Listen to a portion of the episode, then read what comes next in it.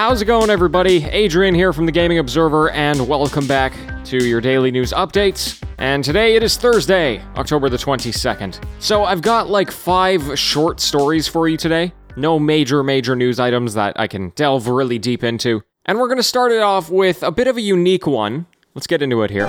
So, I mean, if you were on Twitter, then you must have seen this. United States Representative Alexandria Ocasio Cortez streamed for the first time on Twitch yesterday to 430,000 peak concurrent viewers. Her first stream, and she got that. Uh, that just instantly put her high on the leaderboard of, you know, peak concurrence for an individual streamer. I believe the current record is currently held by Ninja at 600,000 uh, when he streamed with the rapper Drake. Well, anyway, her stream was literally just her playing Among Us with some of the most high profile streamers in the world.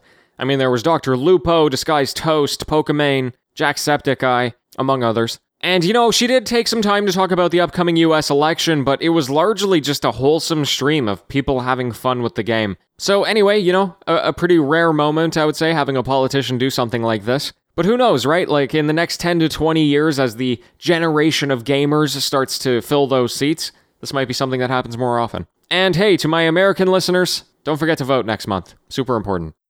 Croatian studio Croteam has just been acquired by Devolver Digital. They are a longtime publisher of their games. You might recognize Croteam as the developers of the Serious Sam franchise, as well as the Talos Principle. Unfortunately, Serious Sam 4 did release last month to pretty mixed reviews, but here's what they said on the blog, quote, our future together is ultra exciting with new projects like the Talos Principle 2, more Serious Sam games, and an original IP. Croteam will, of course, keep total creative freedom, and Devolver Digital gets to keep making dumb recommendations that Croteam just ignores. We prefer it that way. End quote. That's the words of Devolver Digital, by the way. They like their memes. Darkest Dungeon 2 has just dropped a new trailer, and th- for the first time, they're using 3D models for their characters. And somehow they managed to perfectly capture the art style, the very iconic art style of the first game, without sacrificing any of the quality. It looks really cool. Now, my guess would be it's going to remain a 2D experience, but making kind of the world in 3D, and that's going to give them a lot more to work with. We saw something similar with the Ori games. Anyway, all we know is that the game's going to be launching into early access on the Epic Game Store sometime in 2021. And I'm looking forward to it. I think Darkest Dungeon was a really cool game. If you've ever played a Ubisoft game on PC, you'll know that you've needed access to a launcher called Uplay. Well, they're doing some rebranding, and Uplay is no more. It is now called Ubisoft Connect. Uh, it's essentially the same service. However, Ubisoft is also introducing cross progression between certain PC and console games. So, titles like Assassin's Creed Valhalla and Immortals Fenyx Rising, you're going to be able to pick them up and drop them off on either device, wherever you want to play it. They are also trying to bring crossplay to most Ubisoft games that have multiplayer, along with this change. And it's all going to be put in place on October 29th. It's kind of similar to what EA was doing, where they just had so many names. Now they're just consolidating it all.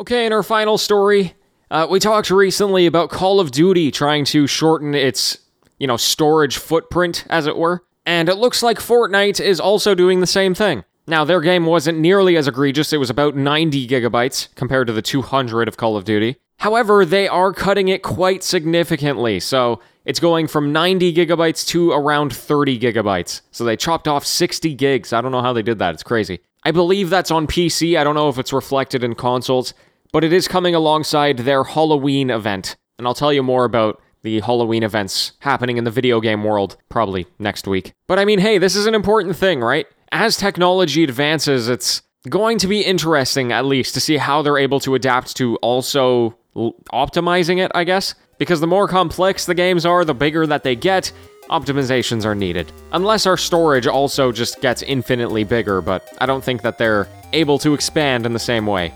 Nonetheless, folks, that's going to wrap us for today. Thank you so much for joining me. I'm going to be back tomorrow with even more news, and I hope you have a tremendous day. Until next time, happy gaming, everyone.